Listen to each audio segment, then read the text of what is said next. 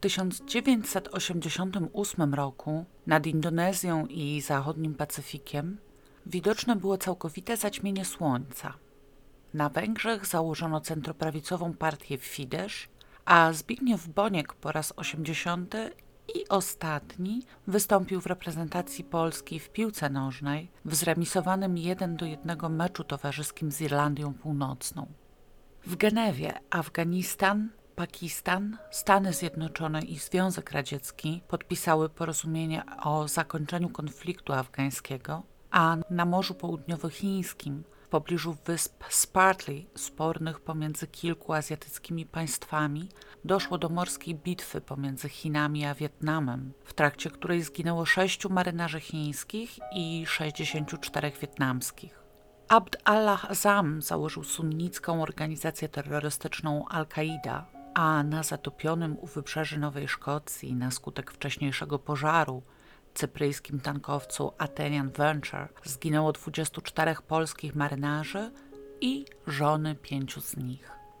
W Szwecji dokonano oblotu myśliwskiego samolotu wielozadaniowego Saab Jas 39 Gripen, a na świecie odbyła się premiera nieśmiertelnego bożonarodzeniowego klasyka filmu Die Hard, w Polsce znanego pod wyjątkowo niezręcznie przetłumaczonym tytułem Szklana pułapka.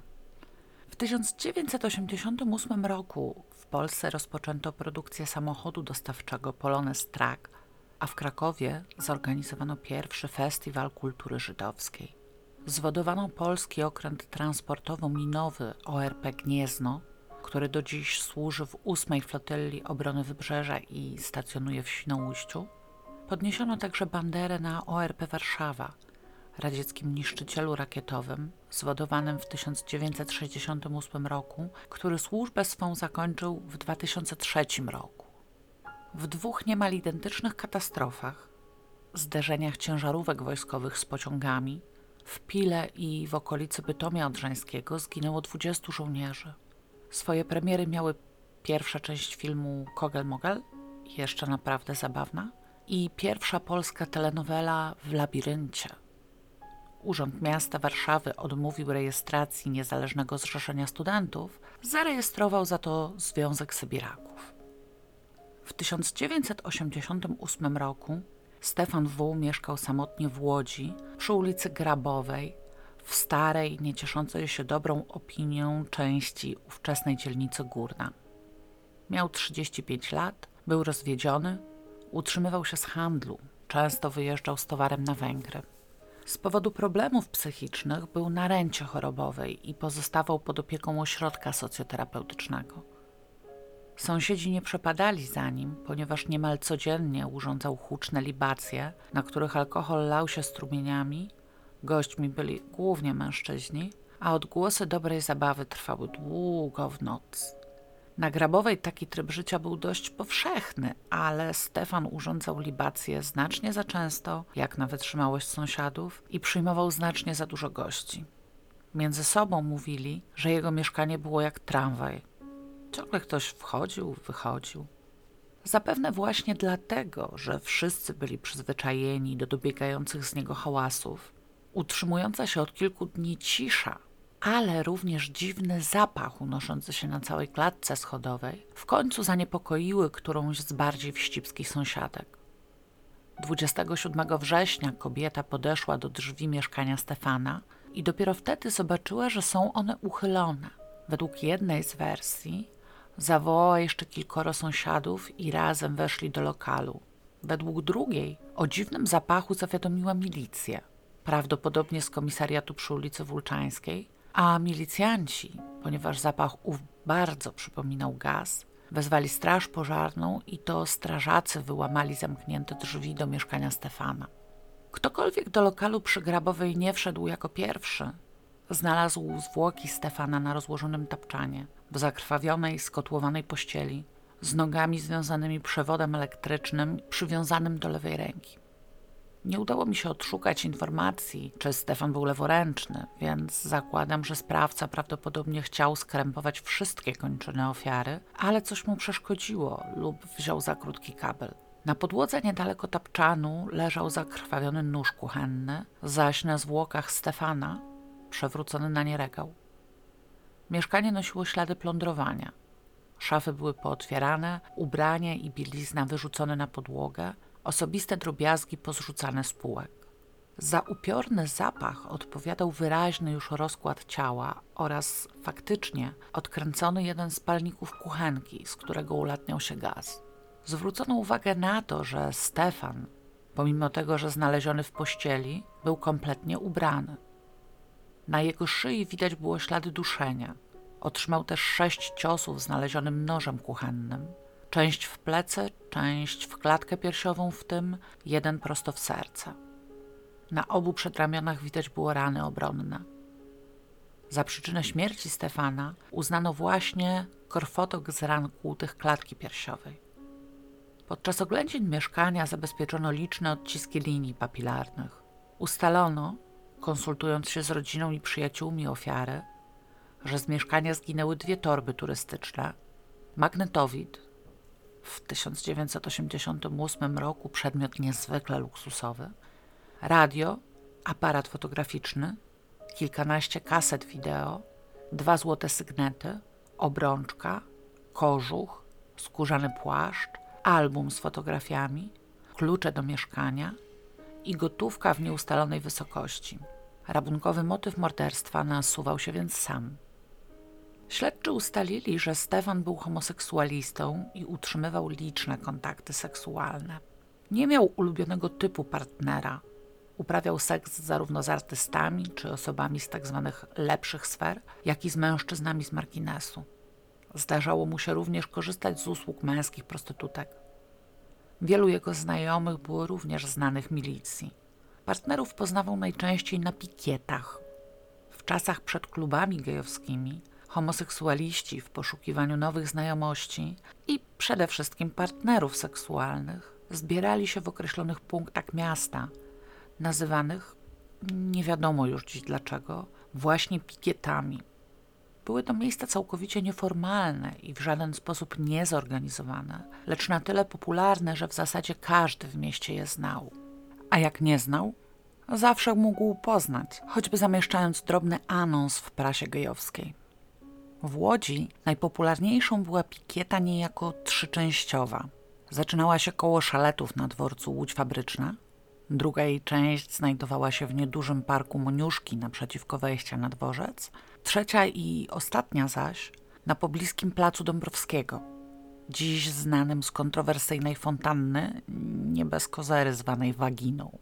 Wielu mężczyzn spotykało się też w parku Poniatowskiego – koło kortów tenisowych lub przy basenie Fala, w którego miejscu stoi dziś największy łódzki akwapark. Stefan, także wśród bywalców pikiety, słynął ze swoich hucznych imprez i uważany był za osobę majętną, który to wizerunek kreował sam, opowiadając o swoich kontach dewizowych i handlowych podróżach na Węgry praktycznie każdemu, kto chciał słuchać ile w tych opowieściach było prawdy, a ile chęci zaimponowania potencjalnym kochankom, niestety nie wiem.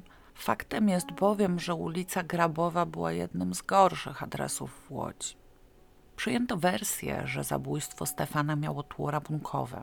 Nie było jednak jasne, czy było ono zaplanowane, czy doszło do niego na skutek na przykład kłótni kochanków lub problemów z rozliczeniem za usługę seksualną, a rabunek był tylko jego konsekwencją.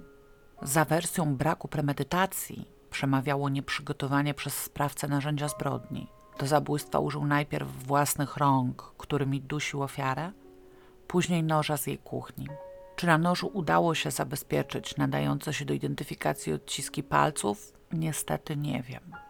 Dodatkowo ilość i różnorodność obrażeń zadanych Stefanowi była już bliska granicy tak zwanego nadzabijania, czyli obrażeń nieproporcjonalnie wielkich w stosunku do sytuacji, a z nadzabijania zwykle wnioskuje się o silnym związku emocjonalnym pomiędzy sprawcą a ofiarą. Ta poszlaka również pasowała do wersji zabójstwa nieplanowanego, popełnionego pod wpływem silnych emocji i rabunku dokonanego niejako przy okazji.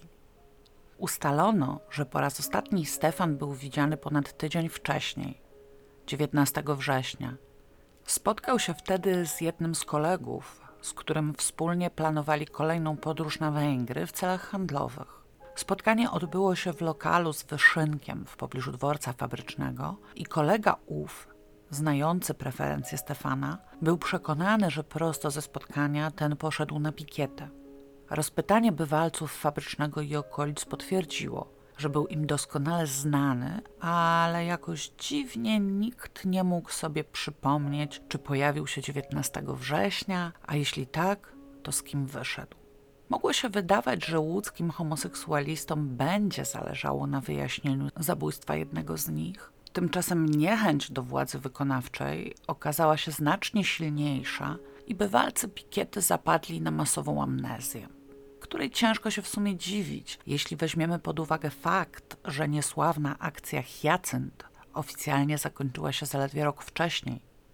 W ramach tej akcji milicja obywatelska, zapewne przy wsparciu i współudziale SB, zbierała materiały operacyjne dotyczące osób homoseksualnych, tworząc w ten sposób około 11 tysięcy tzw. Tak różowych teczek, Oficjalnym powodem tej masowej inwigilacji było przeciwdziałanie rozwojowi epidemii AIDS w Polsce, walka z prostytucją oraz kontrola środowiska uważanego za kryminogenne.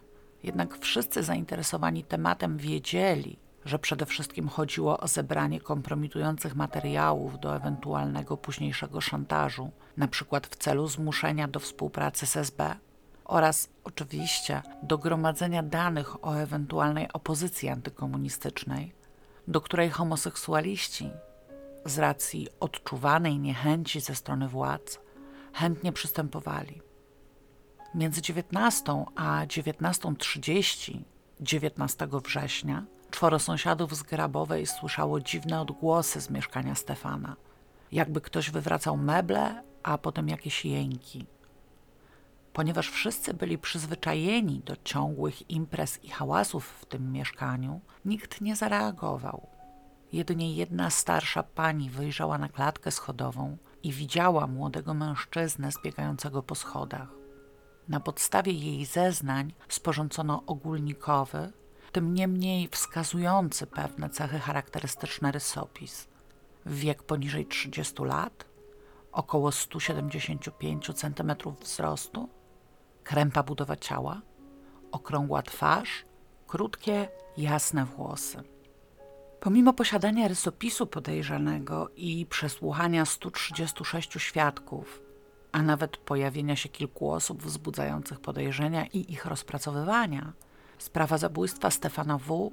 pozostała nierozwiązana. Aż do piątku, 4 sierpnia 1989 roku. A wtedy to pewna kobieta zgłosiła się na komendę milicji przy ulicy Dzierżyńskiego, dzisiejszej Armii Krajowej, z informacją, że od kilku dni nie widziała swojego sąsiada, 40-letniego Jacka C., samotnie mieszkającego przy ulicy Talmana. Obecnie jest to część ulicy Wyszyńskiego na odcinku Bratysławska-Redkińska. Poprzedniego dnia przyszli go szukać koledzy z pracy i z rozmowy z nimi wynikało, że punktualny i obowiązkowy Jacek nie pokazał się w pracy od poniedziałku, czyli od czterech dni. Zaniepokojona tym faktem oraz dziwnym zapachem dobiegającym z jego zamkniętego mieszkania, kobieta prosiła o sprawdzenie zaistniałej sytuacji. Przekazała też milicjantom klucze, które 31 lipca znalazła na parapecie klatki schodowej i obawiała się, że mogą należeć do zaginionego sąsiada. Jak się okazało, Kobieta miała rację. Klucze pasowały do zamków w drzwiach mieszkania Jacka. Po ich otwarciu milicjanci odnaleźli zwłoki właściciela leżące na kanapie, ubrane w podkoszulek i majtki. Nogi Jacka były związane paskiem od spodni, ręce sznurkiem pakowym, którego dalsza część stanowiła zaciśniętą wokół szyi pętlę.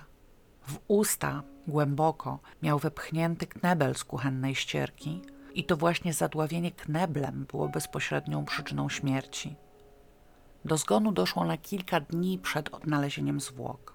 Mieszkanie ponownie zostało splądrowane, acz tym razem było to raczej spokojne przeszukanie niż wyrzucanie wszystkiego z szaf. Brakowało w nim 14-calowego telewizora Junost, wtedy bardzo modnego z uwagi na małe rozmiary i możliwość zabierania go ze sobą na wyjazdy, oraz magnetowidu, a także nieustalonej kwoty gotówki. Jacek z wykształcenia był geografem. Pracował jako przewodnik PTTK. Bardzo lubił swoją pracę, wręcz pasjonował się kolejnymi przygotowywanymi wycieczkami. Z racji wykonywanego zawodu miał bardzo szeroki krąg znajomych. Był homoseksualistą, ale w odróżnieniu od Stefana niezwykle dyskretnym. Orientację seksualną ukrywał zarówno przed rodziną, jak i przed znajomymi i współpracownikami. Nie miał stałego partnera i chyba niezbyt go szukał, bo w miejscach spotkań łódzkich homoseksualistów pojawiał się rzadko i zaledwie kilka osób rozpoznało go jako znajomego z pikiety pod dworcem fabrycznym. Bardzo lubił grać w brydża. Miał swoje zaprzyjaźnione towarzystwo, z którym często spotykał się na parę partii. Poza tym, znów inaczej niż Stefan, nie przepadał za dużymi imprezami. W ciągu całego roku wyprawiał u siebie tylko jedną imieniny. I nawet wtedy gości, aby uniknąć tłoku, zapraszał w dwóch turach. Najpierw rodzinę, a dopiero po kilku dniach kolegów. Jacek po raz ostatni był widziany żywy w niedzielę, 30 lipca, kiedy to zjadł obiad u swojej mamy. Wyszedł od niej około 16.30, mówiąc, że spieszy się, bo będzie miał gościa. Mama Jacka z całego przebiegu rozmowy odniosła wrażenie, że gościem tym miał być jego kuzyn, ale ten kategorycznie zaprzeczył, przedstawił też alibi. Przyjęto, że Jacek czekał na kochanka. Po opuszczeniu mieszkania matki nikt go już nie widział. Również tym razem bywalcy pikiety nie potrafili sobie przypomnieć, czy tego wieczora na nią przyszedł, a jeśli tak, to z kim wyszedł. Z uwagi jednak na przebieg jego rozmowy z matką, przyjęto, że 30 lipca był już z kimś umówiony i nie musiał szukać towarzystwa na pikiecie. Jeśli tak, pozostawało pytanie z kim. 31 lipca rano ktoś spośród sąsiadów odnalazł leżące na parapecie okna klatki schodowej klucze, jak się potem okazało, do mieszkania Jacka. Przyjęto więc, co potwierdziła też sekcja zwłok, że zginął pomiędzy godziną 16.30 30 lipca, a porankiem 31 lipca. Znalezione klucze powinny posiadać na sobie odciski palców zabójcy, który zamknął nimi mieszkanie, jednak z uwagi na to, że po znalezieniu miało je w rękach kilkoro sąsiadów, w żaden sposób nie nadawały się już do badań. Oprócz wersji zabójstwa na tle rabunkowym oraz zabójstwa na skutek nieporozumienia z partnerem i późniejszego rabunku, tym razem pojawiła się też wersja zemsty. Jakiś czas wcześniej Jacek został już okradziony przez jednego z przygodnych partnerów i pomimo całej swojej dyskrecji, bez wahania złożył zawiadomienie o kradzieży na milicji. Nie udało mi się znaleźć informacji, jak zakończyła się ta sprawa, ale milicjanci podejrzewali, że zabójstwo może być zemstą za złamanie przez Jacka zmowy niewspółpracowania z władzami. Pomimo przesłuchania ponad 60 świadków, żadnej z tych wersji nie udało się ani potwierdzić, ani wykluczyć. Nie wytypowano nawet żadnego podejrzanego i sprawa zabójstwa Jacka C pozostała nierozwiązana. Z następnym atakiem zabójca nie czekał do następnego roku. Pod koniec listopada 1989 znajomi 50-letniego Bogdana Juszczyka, aktora i konferencjera od wielu lat współpracującego ze Stradą Łódzką, zaniepokoili się, że od kilku dni nie można się do niego dodzwonić i poinformowali o tym jego matkę. Starsza pani poprosiła o pomoc córkę, siostrę Bogdana i razem pojechały do jego mieszkania w wieżowcu przy ulicy Łanowej na osiedlu Teofilów w pobliżu dworca kolejowego Łódź-Żabieniec. Drzwi do mieszkania zostały zamknięte tylko na klamkę, a po ich otwarciu panie ujrzały znany nam już dobrze obraz. Ślady plądrowania i zwłoki Bogdana. Ubrane jedynie w podciągniętą do góry koszulę, leżące na tapczanie, na zakrwawionej pościeli. Przed śmiercią Bogdan został poważnie pobity.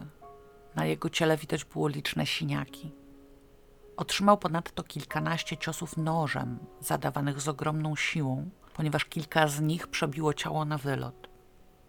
Przyczyną śmierci był krwotok wywołany tymi ranami, Ze względu na pozycję ciała i jego niekompletną odzież, milicja przyjęła, że Bogdan został zaatakowany w trakcie aktu seksualnego. Z mieszkania zniknął magnetowid marki Fischer, lornetka, książeczka oszczędnościowa, komplet złotej męskiej biżuterii, sygnet, bransoleta, łańcuszek, spinki do koszuli i spinka do krawata, zegarek, skórzana kurtka, bielizna i kilka ręczników. Nóż kuchenny, którym zabójca zadawał ciosy, leżał na stole w pokoju. Ustalono, że Bogdan wręcz obnosił się ze swoim homoseksualizmem. Był stałym bywalcem pikiet oraz kawiarni, w których wypadało bywać, jeśli się chciało zaistnieć w środowisku. Znajomi uważali go za wyjątkowo nieostrożnego, ponieważ często przyprowadzał do swojego mieszkania mężczyzn dopiero co poznanych na ulicy. Wiele razy różne osoby ostrzegały go przed takimi zachowaniami, zwłaszcza po śmierci Stefana i Jacka, ale Bogdan puszczał te ostrzeżenia mimo uszu. Miał słabość do młodych mężczyzn. Kiedyś zakochał się w licealiście, którego dość długo i bardzo cierpliwie uwodził, zanim w końcu zostali parą. Bogdan szczycił się młodym partnerem, ale nie potrafił dochować mu wierności i w czasie ich związku spotykał się z kilkoma innymi mężczyznami. 21 listopada Bogdan był ze znajomymi na imprezie, którą dziś nazwalibyśmy domówką. Razem z kolegą wyszli około 23 i poszli na przystanek autobusowy. Tam Bogdan zwrócił uwagę na czekającego parę metrów dalej młodego mężczyznę. Poinformował kolegę, że jest on cudowny, że musi go poderwać, po czym pożegnał się i podszedł do młodzieńca. Podał mu rękę, głośno się przedstawiając, potem chwilę porozmawiali ściszonymi głosami i razem poszli w kierunku postoju taksówek. Kolega Bogdana był jednym z tych, którzy ostrzegali go przed lekkomyślnym sprowadzaniem sobie do domu kochanków. Przyjrzał się więc dokładnie młodemu mężczyźnie i obserwował ich wspólny odjazd taksówką. Według jego opisu młodzieniec miał około 22 lat, średnią budowę ciała, blond włosy z jaśniejszymi pasemkami na grzywce. Ubrany był w ocieplaną kurtkę jeansową, szerokie spodnie i charakterystyczne białe lakierki z czarnymi czubkami. Sprawiał wrażenie szczerze zainteresowanego Bogdanem. Kolega po powrocie do swojego mieszkania nadal się martwił i postanowił zadzwonić na łanową. Po drugiej stronie podniesiono słuchawkę, a potem szybko, bez słowa, odłożono ją. Kolega odruchowo chciał ponownie wybrać numer, ale po chwili zrezygnował, uznając, że najwyraźniej i tym razem Bogdanowi się upiekło. W związku z tym nie powinien mu psuć dobrej zabawy z młodzieńcem w oryginalnych butach. Przyjęto, że właśnie z rąk tego młodzieńca Bogdan poniósł śmierć w godzinach wieczornych 21 listopada, ponieważ 22 nie było już z nim żadnego kontaktu. Co prawda rysopis partnera Bogdana w ogólnych zarysach odpowiadał rysopisowi człowieka widzianego na klatce schodowej przy Grabowej po zabójstwie Stefana, ale nie pomogło to w jego odnalezieniu. Podobnie jak w poprzednich sprawach, pomimo przesłuchania 71 świadków, nigdy nie udało się ustalić jego tożsamości. 41-letni Andrzej S. zamieszkały przy ulicy Gładkiej na osiedlu Hojny w pobliżu szpitala Bonifratrów. Był pod opieką poradni rejonowej, w której codziennie stawiał się, aby przyjąć leki związane ze schizofrenią, na którą cierpiał. Był w tej sprawie bardzo obowiązkowy, tak więc personel poradni odnotował, że 26 lutego 1990 roku nie zgłosił się o umówionej porze. Ponieważ nie przychodził także w kolejne dni, wydelegowano do niego pielęgniarkę, która 5 marca wybrała się z wizytą domową na ulicę Gładką. Już na klatce schodowej poczuła woń rozkładającego się ciała. Drzwi do mieszkania Andrzeja były zamknięte tylko na klamkę, pchnęła je więc i szybko zajrzawszy do środka, wezwała milicję. Andrzej leżał na podłodze w pokoju. Jego ciało było nagie, nosiło ślady licznych ciosów noża wymierzonych w klatkę piersiową, plecy, kark i głowę. Nóż kuchenny, którym zadano te obrażenia, leżał obok zwłok. Znajdujący się w pokoju tapczan był rozłożony i zaścielony, tak jakby gospodarz szykował się do snu lub do nawiązania z kimś kontaktów intymnych. Andrzej, jak możecie się już domyśleć, również był homoseksualistą. Należał do stałych bywalców pikiety pod dworcem fabrycznym, gdzie był dobrze znany ze swojej słabości do starszych partnerów. W jego mieszkaniu brakowało telewizora marki Royal, trzech męskich koszul, 10 funtów brytyjskich i nieustalonej kwoty pieniędzy polskich.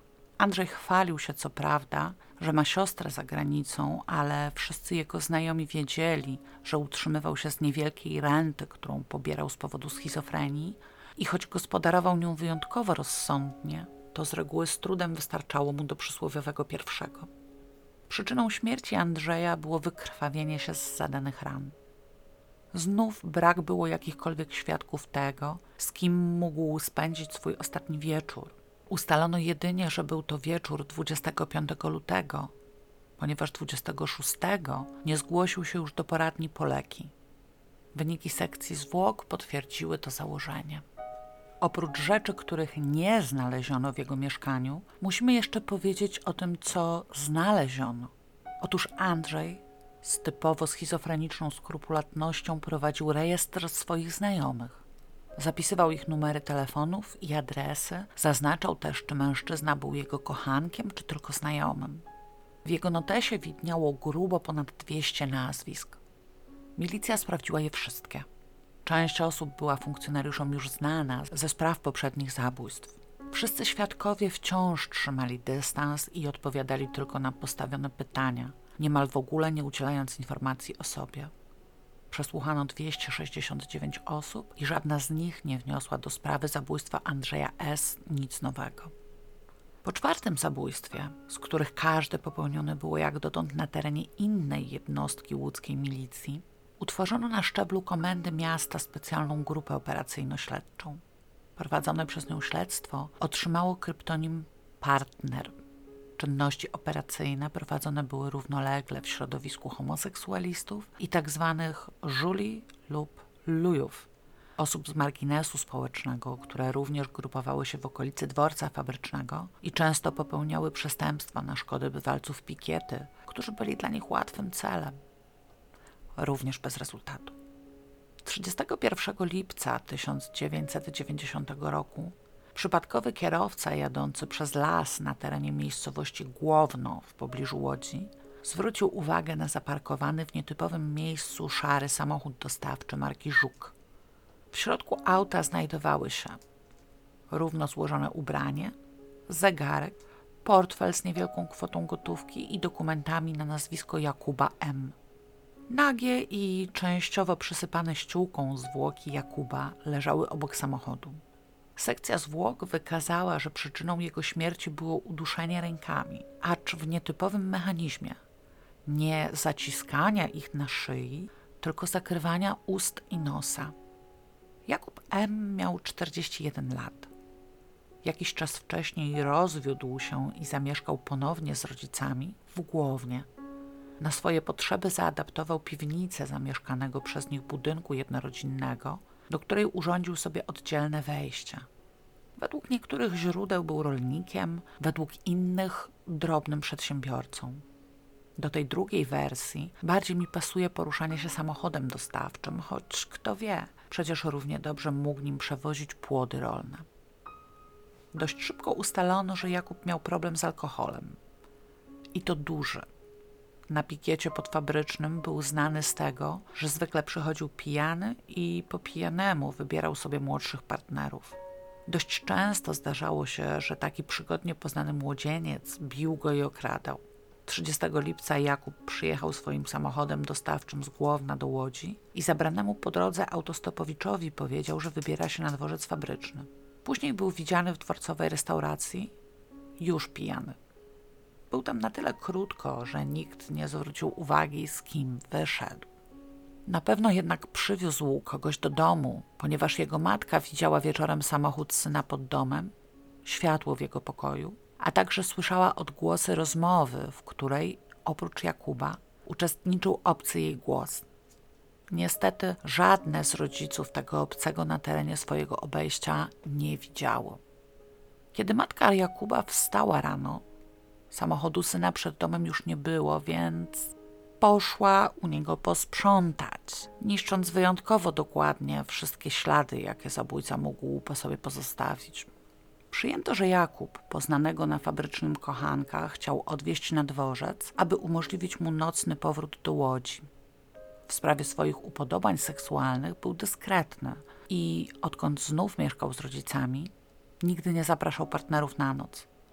Znalezione w aucie jego starannie złożone ubranie pozwalało przypuszczać, że panowie zatrzymali się w lesie, aby za obopólną zgodą odbyć jeszcze jedno zbliżenie. Uduszenie Jakuba podczas stosunku pasowałoby do wcześniejszego postępowania sprawcy, dziwiło natomiast pozostawienie jego portfela wraz z gotówką, skoro wcześniej potrafił po zabójstwie kraść nie tylko telewizory czy magnetowidy, ale także ręczniki i koszule.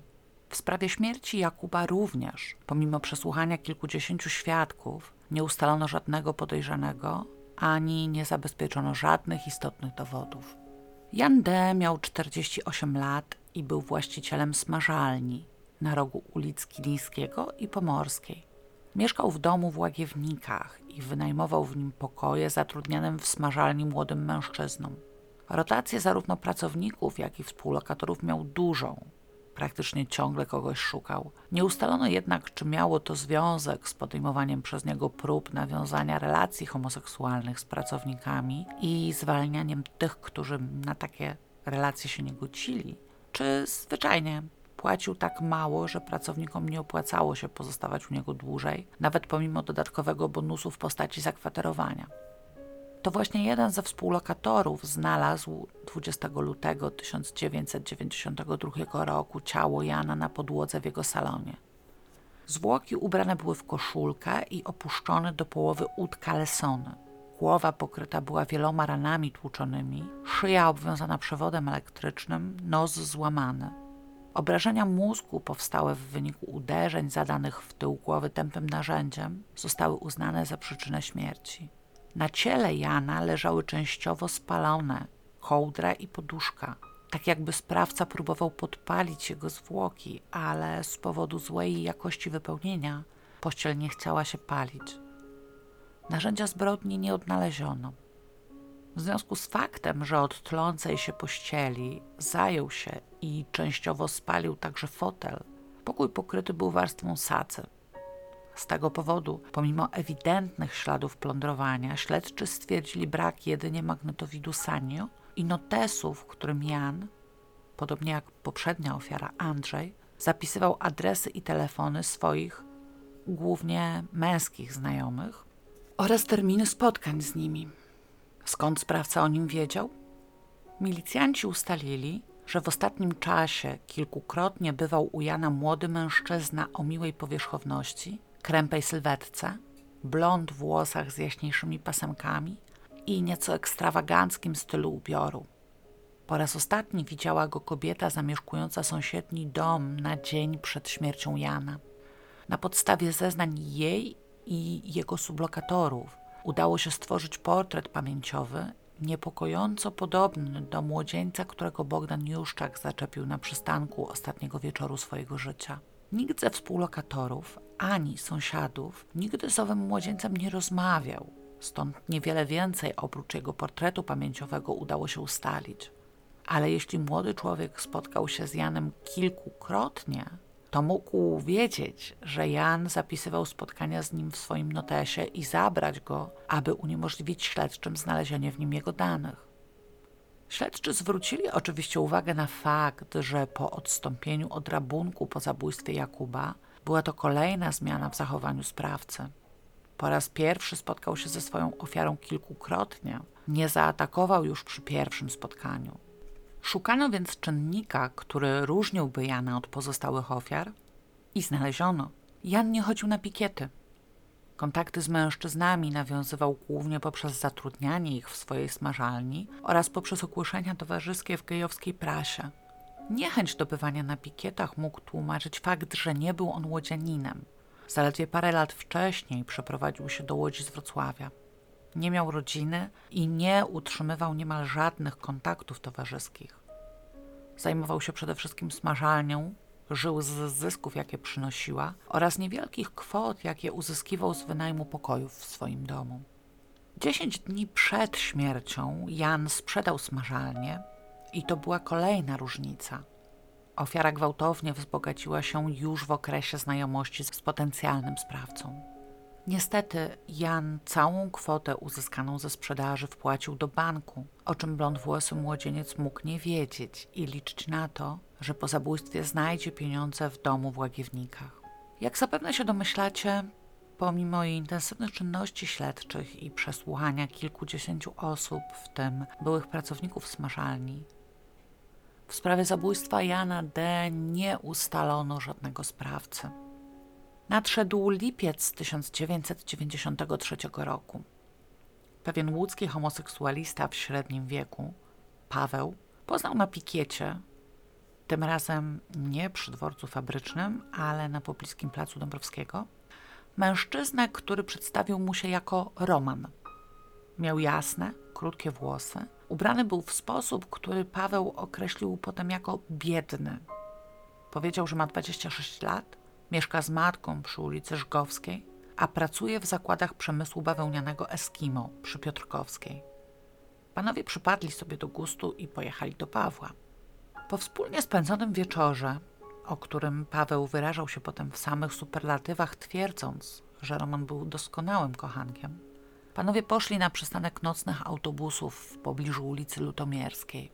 Paweł nie zaproponował młodzieńcowi noclegu u siebie, po rycersku za to odprowadził go i czule pożegnał, które to czułe pożegnanie obu zapamiętał nawet kierowca autobusu, do którego Roman wsiadł i którym dojechał w okolice domu handlowego Uniwersal przy Placu Niepodległości. Faktycznie od tego placu z jednej strony zaczyna się ulica Żgowska, a z drugiej niemal przylegają do niego tereny zakładów Eskimo. Tak więc pasowało to do informacji, których wcześniej Roman udzielił Pawłowi. Paweł był tak bardzo zadowolony z towarzystwa Romana, że umówił się z nim następnego dnia na pikiecie. Spotkali się tam zgodnie z planem i pojechali do znajomego Pawła, Kazimierza K. Kazimierz miał 62 lata i był już na emeryturze. Mieszkał przy ulicy Konstytucyjnej 5 na osiedlu Radiostacja. Od wielu lat był znany w środowisku łódzkich homoseksualistów.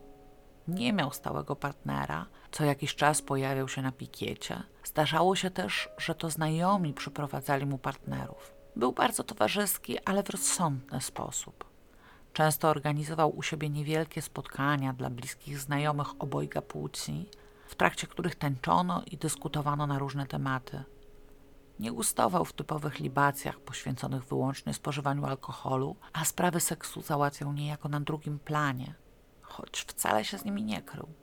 10 lipca 1993 roku Paweł z Romanem odwiedzili go na Konstytucyjnej, a potem we trzech pojechali do wspólnej znajomej, gdzie tego dnia miało się odbyć spotkanie. W trakcie imprezy Roman bardzo spodobał się Kazimierzowi i spytał on Pawła, czy będzie miał coś przeciwko temu, żeby Roman wyszedł z nim.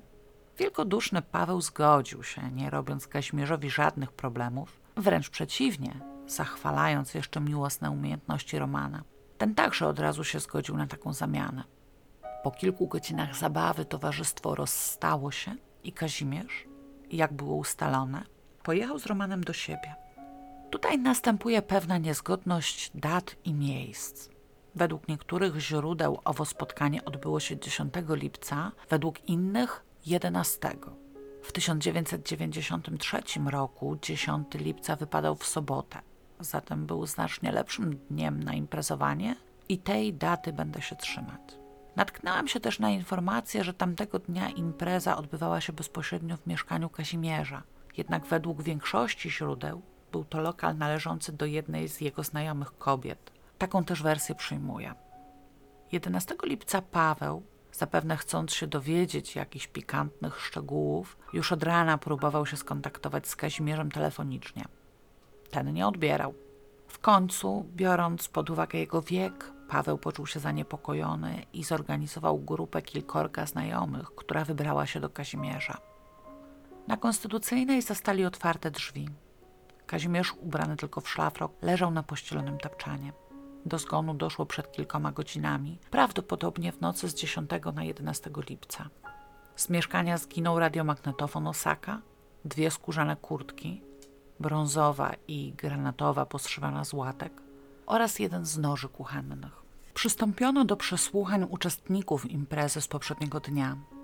Cztery kobiety i jeden mężczyzna zgodnie zeznali, że Roman zrobił na nich wrażenie osoby zdystansowanej, być może nieśmiałej i niewyrobionej towarzysko. Któraś z kobiet powiedziała, że był mrukiem, nie chciał tańczyć, pomimo ponawianych zaproszeń. Czy nie chciał tańczyć tylko dlatego, że zapraszała kobieta? Kiedy z jedną z nich wypił tak zwany bruderschaft, czyli kieliszek dla uczczenia przejścia na ty, po którym następował zwyczajowy pocałunek w policzek, nie chciał jej pocałować. Tym razem udało się uzyskać niezwykle dokładny rysopis. W końcu sześcioro świadków spędziło z nim w jednym mieszkaniu kilka godzin. Oprócz potwierdzenia znanych już cech, krępa budowa ciała, okrągła twarz, dodali też kilka nowych. I tak Roman, według ich zeznań, miał około 27 lat, 176-178 cm wzrostu, piwne oczy i ciemnoblond włosy. To wyraźna zmiana w stosunku do rysopisów uzyskanych w sprawie zabójstw Stefana, Bogdana i Jana, gdyż tam mówiło się o włosach jasnoblond. Ale tamte rysopisy wspominały też o starannym, nieco ekstrawaganckim ubiorze sprawcy, a opis Romana podkreślał jego biedną odzież, na przykład zbyt ciepłe buty z cholewkami. Wyraźnie też nie miał przy sobie żadnych pieniędzy. Bilety autobusowe kupował mu Paweł, na papierosy dali mu jakieś drobne kwoty wszyscy uczestnicy spotkania. Być może więc, jeśli to Roman był sprawcą poprzednich zabójstw, na co wskazywały ich bardzo podobne okoliczności, w ciągu kilku ostatnich miesięcy jego sytuacja materialna dramatycznie się pogorszyła i nie mógł już tlenić włosów. Wszyscy świadkowie zgodnie wskazali, że Roman miał dwa widoczne tatuaże. Niebieską kropkę na gradyce w grypserze oznaczającą pijaka oraz drugą w zewnętrznym kąciku oka w grypserze oznaczającą męską ciwkę. Ta druga nosiła ślady usuwania. Trzeci tatuaż, składający się z liter, miał na palcach lewej dłoni, ale został on dość nieumiejętnie usunięty, pozostawiając wyraźny ślad. Z kolei mały palec u prawej ręki miał wyraźnie skrzywiony, jakby źle zrośnięty po złamaniu. Najdokładniej rzecz jasna przesłuchano Pawła. Zeznał on, że Roman faktycznie był zamknięty w sobie i niechętnie mówił na swój temat. Wszystkie informacje, które o nim posiadał, pochodziły stąd, że jadąc pierwszego wspólnego wieczoru do jego mieszkania, spotkali znajomego, lekarza imieniem Wojtek. To Wojtek a nie Paweł zaczął wypytywać Romana o to, kim jest, i to jemu podał Roman informacje o zamieszkiwaniu przy Żgowskiej i pracy w Eskimo. Paweł je po prostu usłyszał. Zwrócił też uwagę na to, że na pytania Roman odpowiadał bardzo niechętnie, jakby dokładnie ważył każde słowo. Wojtek poszedł z nimi do mieszkania Pawła, gdzie we trzech wypili kawę, a potem się pożegnał i panowie znów zostali sami. Paweł zaproponował odbycie stosunku. Roman od razu się zgodził, poprosił tylko o pozwolenie na skorzystanie z łazienki, żeby odświeżyć się przed zbliżeniem. Rozebrał się w pokoju i powiesił swoje ubranie na krześle. W kieszeni spodni było widać portfel z dokumentami. Paweł sięgnął po niego, chcąc się upewnić, z kim tak naprawdę ma do czynienia, ale dokładnie wtedy Roman zawołał z łazienki, że skończył i już idzie. Paweł więc cofnął rękę. A Roman nie był w żaden sposób skrępowany własną nagością. Wręcz przeciwnie. Przez chwilę pozwalał Pawłowi patrzeć na siebie, tak jakby chciał jeszcze podgrzać atmosferę, a potem sam zaprosił go do łóżka. Po stosunku Paweł pochwalił jego umiejętności i doświadczenie, na co Roman wyjaśnił, że kiedy miał 15 lat został zgwałcony przez wychowawcę w zakładzie poprawczym i od tamtej pory jest aktywny seksualnie. Po czym od razu spytał, czy może zostać na noc. Paweł odmówił, wykręcając się gościem, na którego jeszcze czeka. Tak naprawdę jednak nie miał po prostu w zwyczaju nocować u siebie obcych osób, nawet po wspaniałym seksie. Roman przyznał mu się wtedy, że uprał sobie majtki i skarpetki i nie ma w czym wyjść, więc Paweł podarował mu własny komplet czystej bielizny. Roman oświadczył, że nie ma pieniędzy, nawet na bilet, więc Paweł sięgnął po portfel. Znalazł w nim jedynie banknot o wysokim nominale, ale Roman odmówił jego przyjęcia, twierdząc, że nie oczekuje zapłaty za seks, Potrzebuje jedynie drobnych na bilet i to szybko, bo do domu będzie jechał ponad godzinę. Paweł ubrał się więc i wyszedł razem z Romanem, po czym rozmienił pieniądze u taksówkarza na postoju i wręczył Romanowi kwotę potrzebną na bilet. Następnie panowie pożegnali się, co zapamiętał kierowca autobusu nocnego i umówili następnego dnia o 17 na placu Dąbrowskiego. Stamtąd, jak już wiemy, pojechali do Kazimierza z nim na spotkanie i tam się rozstali. Odszukano kierowcę autobusu, który potwierdził zeznanie Pawła. Zapamiętał on Romana z uwagi na czułe pożegnanie obu mężczyzn na wysokości jego kabiny oraz fakt, że Romanowi zabrakło kilku groszy, czy biorąc pod uwagę ówczesne ceny, raczej kilkuset złotych, ponieważ bilet na nocny autobus w Łodzi kosztował w 1993 roku 12 tysięcy złotych, czyli dzisiejsze złoty 20. Ale kierowca i tak pozwolił mu jechać. To kierowca wskazał, że Roman wysiadł na Placu Niepodległości koło Uniwersalu, a więc w pobliżu początku ulicy Żgowskiej, gdzie rzekomo mieszkał. Również Wojtek, znajomy Pawła, który w noc ich pierwszego spotkania wypił z nim i z Romanem kawę, potwierdził w całości zeznanie Pawła. Wydawało się więc, że zabójca jest na wyciągnięcie ręki.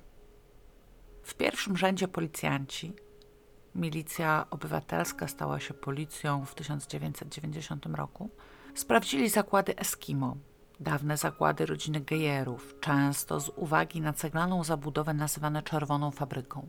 Zakłady te zatrudniały wówczas około 4000 pracowników. Romanów w odpowiednim wieku znaleziono wśród nich kilkunastu, mężczyzn w odpowiednim wieku o innym imieniu około stu. Żaden z nich nie był poszukiwanym blondynem z wytatuowanymi kropkami. Sprawdzono ewidencję zakładów poprawczych i zakładów karnych w całej Polsce. Nie znaleziono żadnego byłego osadzonego odpowiadającego rysopisowi. Przeszukano wszystkie mieszkania przy ulicy Żgowskiej. Podkreślam wszystkie, co nie było rzeczą łatwą, ponieważ ulica ta liczy po krótszej stronie 326 numerów, po dłuższej zaś 355. Bez rezultatu. Nie znaleziono nikogo, kto odpowiadałby posiadanemu rysopisowi. Po zabójstwie Kazimierza zdecydowano się wreszcie przekazać informacje do mediów. Nie padło jednak ani słowo o tym, że w Łodzi działa seryjny zabójca. Opublikowano jedynie we wszystkich łódzkich dziennikach komunikat o poszukiwaniu osoby mogącej mieć związek ze zbrodnią przykonstytucyjnej, załączając do niego portret pamięciowy Romana. Podobnej treści ogłoszenia przez jakiś czas zamieszczano też w czasopismach dla homoseksualistów. Nie zgłosił się nikt, kto posiadałby jakiekolwiek informacje. Mniej więcej rok po zabójstwie Kazimierza Paweł, który przyprowadził do jego domu prawdopodobnego zabójcę, przypadkowo na jednej z łódzkich ulic zobaczył wsiadającego do samochodu Romana.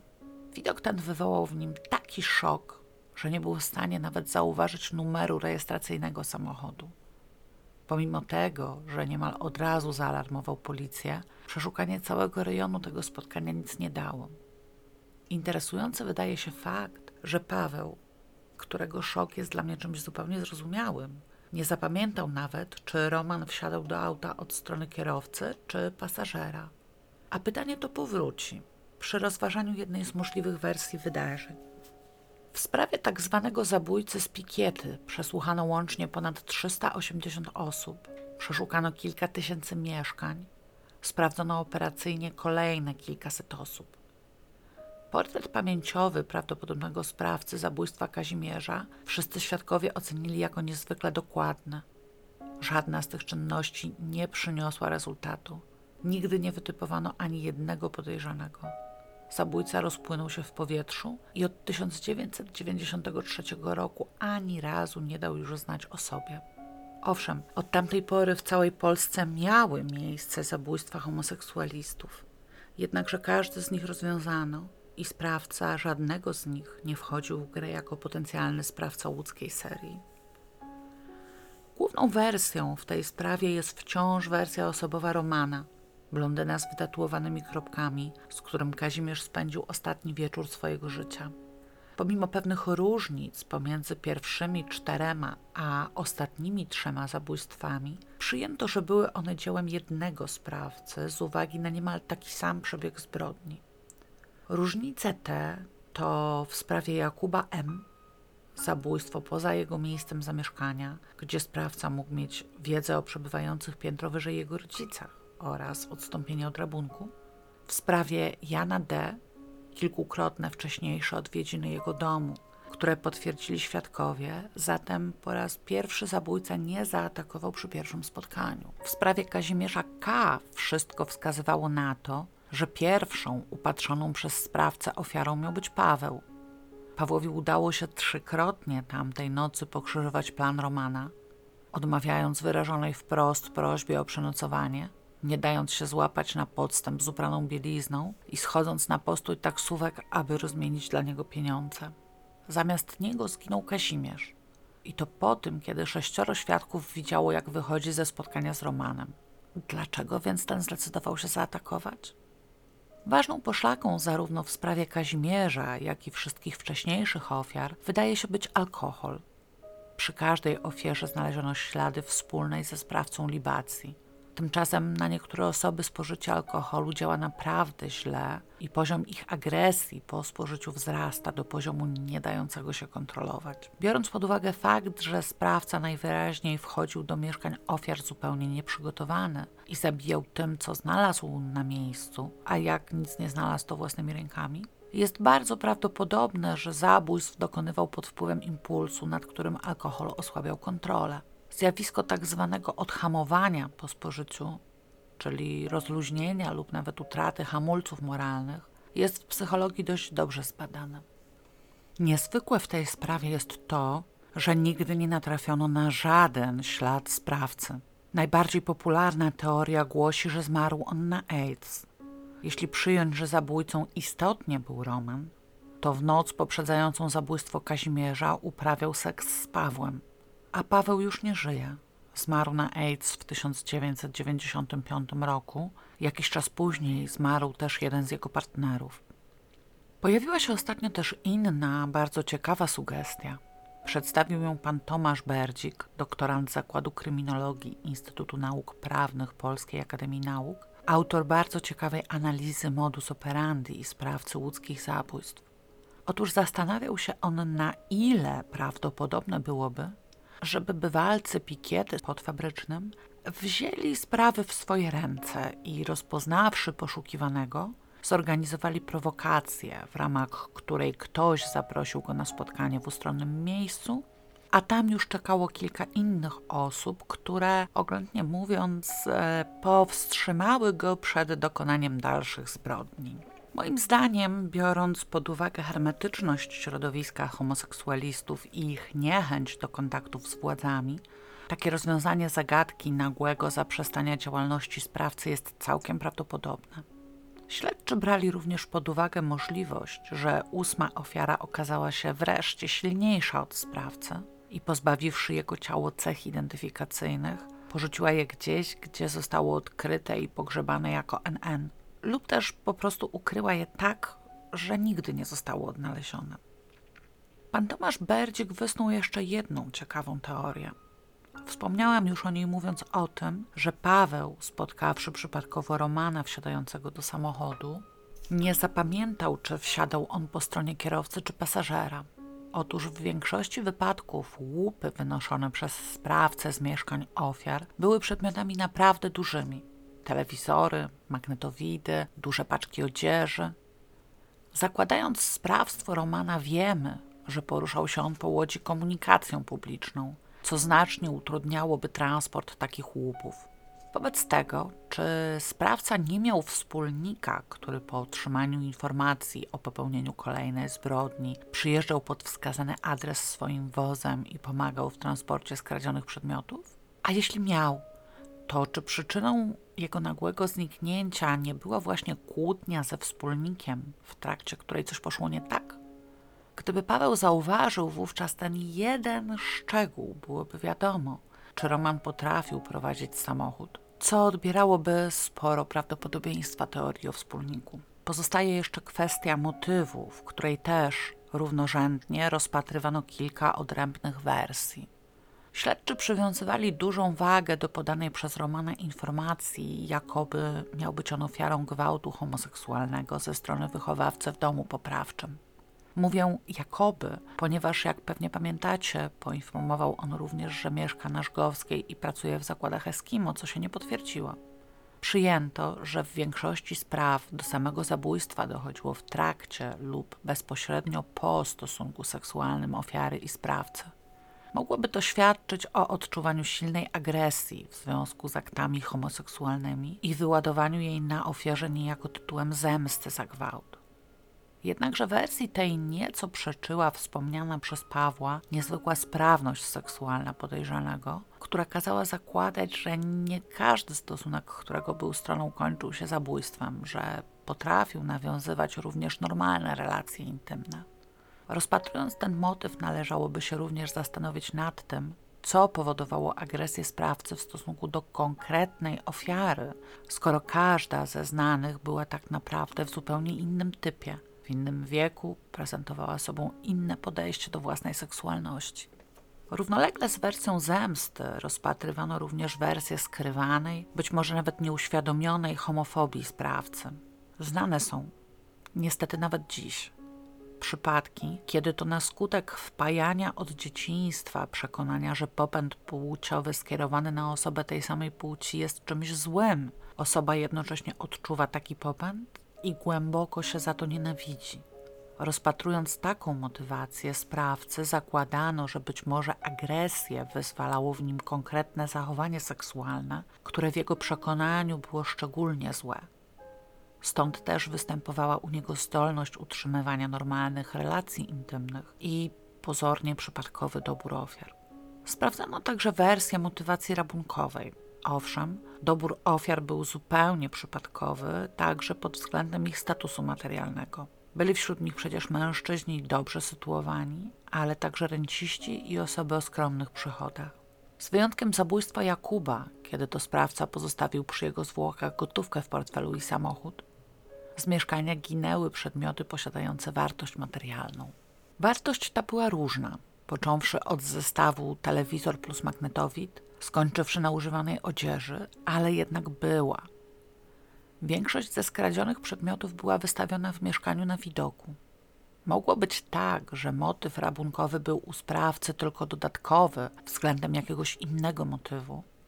Nazywamy takie zjawisko polimotywacją i dopiero po dokonaniu zabójstwa przeszukiwał on mieszkanie ofiary, decydując, co ukraść. Ale mogło być również inaczej.